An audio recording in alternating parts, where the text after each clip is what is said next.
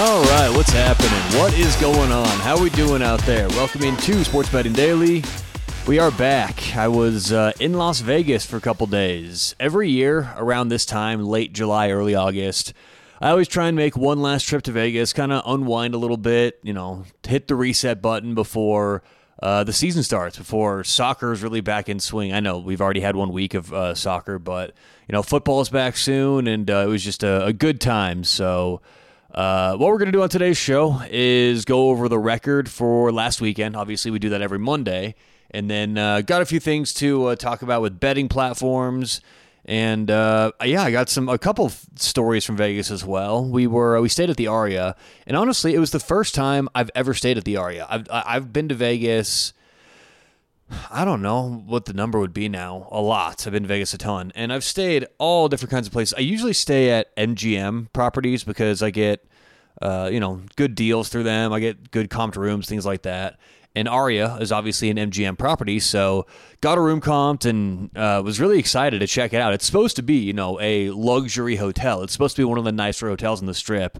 And I got to be honest, you know, I are I'm not usually a huge like let's talk about how good that experience was. Hey, we generally have a good time, right? Whether we go to hotels or restaurants, like we're Allie and I, Allie, my wife, we're not we're like you know, like snooty, really judgy people. We tend to like most food. We tend to like most drinks. We tend to like most hotels. It's like whatever, you know. But uh, you know, it was weird. There was uh, first of all, a, a, a, ton of construction going on, which isn't a big deal. You know, it's probably a slow time of the year, whatever. They have stuff going on. But uh, so a couple things happened. So the the room was like it had a lot of wear and tear to it. You know, like there was a tablet that kind of controlled the the lights and the uh, shades, things like that, that didn't work, and it was broken. So I had to make sure they knew we didn't do that. And little, little things here or there, like the the sink was dripping, you know, was whatever, just little things. That wasn't a huge deal. I didn't even really, you know, consider that to be a big deal until. Uh, the refrigerator started making this noise. At least we thought it was the refrigerator. This like chirping noise. And so we eventually thought that we fixed it. And then at four o'clock in the morning, waking both of us up through a pretty pretty alcohol fueled sleep uh, it starts like chirping again really really loud and so they send someone up at 4.30 in the morning and it turns out it was actually a goddamn cricket like there was a cricket like back on top of the fridge you know a little area and it was sort of like jammed back in there we couldn't reach it and so the maintenance guy was like, "Yeah, I, I, I literally can't do anything about this. Like, we're not going to spray the cricket." So we had to move rooms at 4:30. And well, either that or sleep with this fucking cricket. And let me tell you, it was such like I now have crickets. Like I, I like hear crickets randomly. You know, it's like it's like nightmare fuel now. It was just torture. I'm telling you. I'm not being dramatic. It was horrible. It was awful. And so eventually we're just like, we gotta fucking move rooms. So we call them back downstairs. They get us in a new room, and I was like, is there any way we could just, you know, sleep for a little bit in this new room and then come back and get all of our shit because it was all over the room. And they were like, unfortunately, no. You know, you gotta pack right now and and get out. So we packed, left the room at 4:30, moved into a brand new room and uh, yeah. Oh, and then little little thing also the the new key didn't work because it's all electronic now. So they just like transfer the key to your phone, and that didn't work. And so Allie had to like wait back by the elevators. I went back to the front desk. It was just a whole thing. So. Uh, and then when we're checking out, like you gotta walk like a fucking mile and a half to like check your bags on the way out. Anyway, it was it was okay. I like the I like the casino. They do have some nice restaurants in there, but I was a little, a little let down from Aria. You know, from everything I've heard about, it. I was, I was expecting. Uh, I mean, look, you know, you get for what you get what you pay for, and generally those rooms are worth about three hundred and fifty bucks per night. Now I mentioned I got it, it comped, which is all good, but you know, it was all right. It was, it was a, it was, it was that the overall feel of the hotel. It was still nice, still a good, good. Uh, you know, good, good overall experience, except for that, and you know, it was all right. But the the trip was awesome. I had a great time on the trip smoked a cigar, had some awesome cocktails, had just a really good time. I got killed on the tables though. I mean, I'm talking it was uh, Clark Griswold status. Every every time I turned a 20 or I got uh, I got a 20 in blackjack, they got a 21. Every single time it seemed like I couldn't hit any numbers in craps. Oh boy! I, but let me tell you, I, I started off pretty well. Uh, Allie and I like to play the the rich little piggies. I think it's called. Um, is that what it's called? Huh? The rich little piggies. The rich little piggies. So it's it's like the, one of the only slot games I've ever played. I'd never played slots before this thing, but it's fun. I like. I don't know. I've had good good luck with it. So I sit down and I was up. I want to say like 180, couple hundred bucks on the pigs, and then just gave it all right back on the craps and blackjack tables. But it was an awesome trip. Really good trip. Hit the reset button. Ready for the year. Ready for the season to start. Football's back, obviously, in, in a week, a week and a half. So ready for that. So great trip overall, and uh, appreciate everyone joining us after a couple days off. So. Uh, let's go over the record. Record last week, four, three, and three. We usually do this on Monday. Obviously, we were gone, but uh, four, three, and three last weekend. I have the results here on the phone. Uh, let's see. So Saturday we were four, two, and one. Uh, we won with Newcastle and Crystal Palace. We tied our Bournemouth bet, Bournemouth draw no bet against uh, West Ham. And then uh, let's see, Birmingham leads both teams to score, and the English Championship was a loss. So soccer bets on Saturday two, one, and one. And then the baseball bets Texas, Tampa Bay, and Philly. Texas won at uh, San Francisco. Tampa Bay won against Cleveland, and Philadelphia lost with against uh, Minnesota. So overall on Saturday, four wins, two losses, and one tie. Fast forward to Sunday, 0 1 and 2. No wins, one loss, two ties. We had uh, Tottenham draw no bet against uh, Brentford.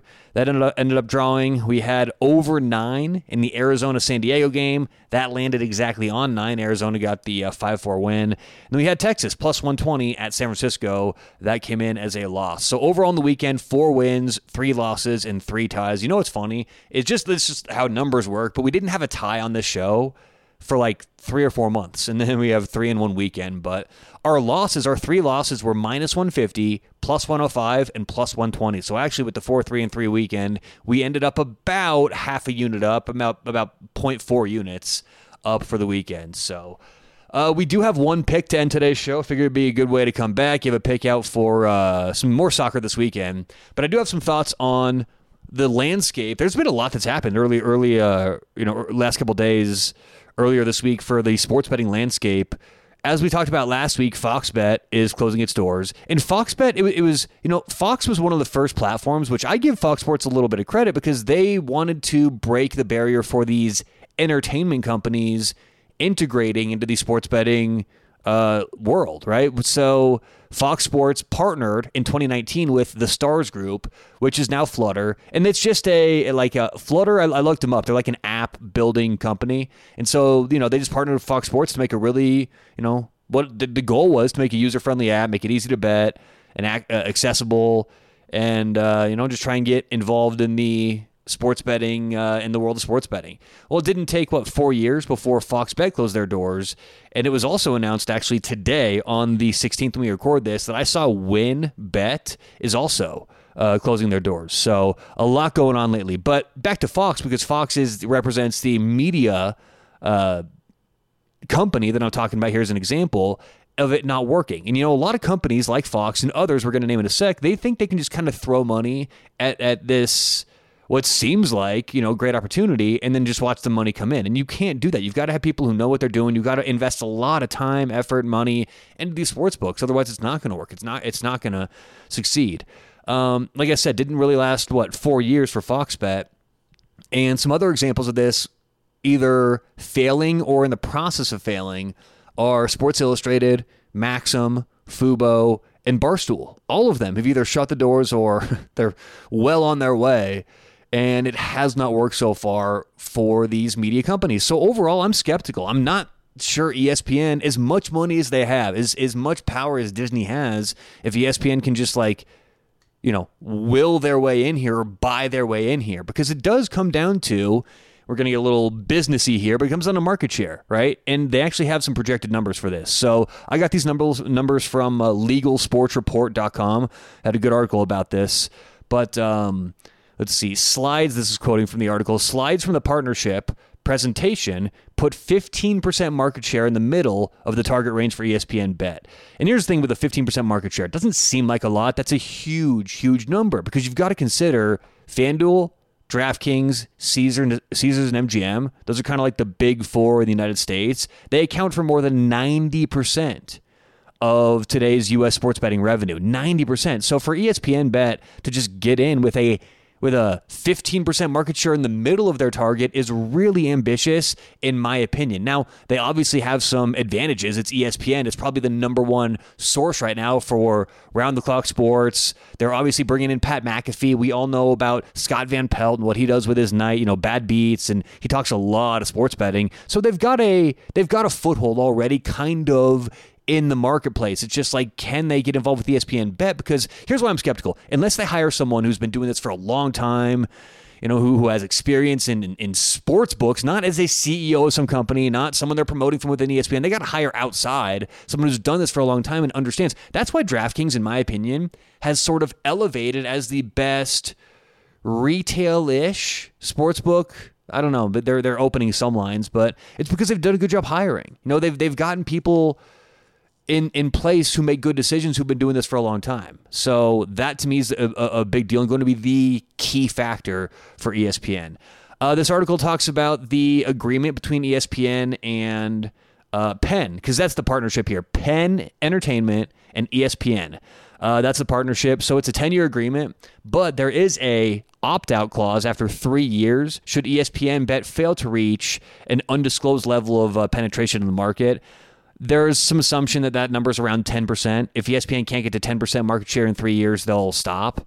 And again, I'm skeptical. Now they're going to, as I said, have a leg up. They're going to run a bunch of commercials. It's going to be everywhere in college football season in the NFL. Trust me. But um, I'm skeptical. That that would be my overall takeaway with an entertainment company, even if it's ESPN getting involved. All right, before we get out of here today, let's give a pick out. Remember, if you want to bet these games VIG free, check out BettorEdge.com. Put in promo code SBD when you sign up, and you're going to get a free 20 bucks. You don't have to put anything in. Get a free 20 with promo code SBD and see how you like betting VIG free with BettorEdge. Uh, the pick we're giving out for this weekend is a Premier League bet, a Premier League game. Uh, it's going to be Saturday morning, I believe. Let's double check this real quick. Because I know they're spreading games out a little bit to start the season. All right, so Saturday is the 19th. My God, we're getting close to football. Okay, so yeah, this is uh, Saturday morning at 7 a.m. Pacific, 10 a.m. Eastern. We're going to take Fulham, draw no bet, minus 110 at home against Brentford. Um, if you obviously paid attention last week, you noticed that we faded Brentford against Tottenham. This isn't I know that Brentford's a good team. Okay. This is what I get a lot of times throughout the course of a season. I will bet on the same team or against the same team in certain small windows, and it, it, should make sense if you think about how power ratings work. If I'm behind where the market is on Brentford right now, it should seem obvious. I'm probably going to disagree with the first week, two weeks of their ratings, especially if I'm opposite on the other team, right, their opponent. That wasn't necessarily the case last week with Tottenham, but I think it is actually the case here in this Fulham match. Uh, I think Fulham is a little bit underrated, and I think too much is being made of the Alexander Mitrovic drama with him leaving for Al Hilal. You know, this Saudi Arabian Saudi Arabian soccer association, whatever they're called, it's crazy how they're mixing things up and shaking up the sports world. Obviously, they just signed Neymar last week, and it's the same team, Al Hilal, who's looking to now get Mitrovic over with a huge, huge payday. Um, I actually saw about an hour before I did the show that they just submitted a fresh bid for Mitrovic to Fulham just today. Uh, so I, th- I think that too much though is being made of that entire distraction. I don't even think it's that much of a distraction. And I talked about this last year. I've been saying this for a while. I think forwards like Alexander Mitrovic, as talented as he is, he he takes so much energy. He he demands the ball. He he controls so much when he has it, and that's sometimes good, right? Players like Harry Kane, Mitrovic, and they're not really the same player, but they have a lot of positives. But it's not like Fulham can't play without him. It's not like they they just crumble without him. And I, am not willing to look at a small sample size of an eight game suspension last year as oh that's the answer for how, how they're going to play without him. Uh, again, good underrated team, good underrated defense by the way, featuring the two Americans on the left hand side, Tim Ream, Anthony Antonee Robinson. They made enough moves, I think, to really have a solid you know midfield I like their forwards. Uh, remember, they got Raul Jimenez from Wolves. I, I, just like what's going on at Fulham right now, and I'm way ahead of where the market has Fulham, and I'm a little bit behind with Brentford. So you put it together, and uh, I, I, think that uh, it's a good play here. Fulham, draw no bet minus 110 at home against Brentford. So again, I just like where Fulham's at right now. Uh, Brentford a little bit behind them, and I think Brentford does get their chances, but overall, I think Fulham has plenty of opportunity to counter And uh, as the game goes on, if it happens to be 0 0 1 1, I think Fulham's going to do well as uh, the game progresses. So overall, Fulham draw no bet minus 110 against Brentford this Saturday. So, all right, that does it for today's show. Appreciate you listening, and uh, good luck whatever you have going on today or tonight. A lot of baseball today. Hope you catch some winners. We'll talk to you tomorrow right here on Sports Betting Daily.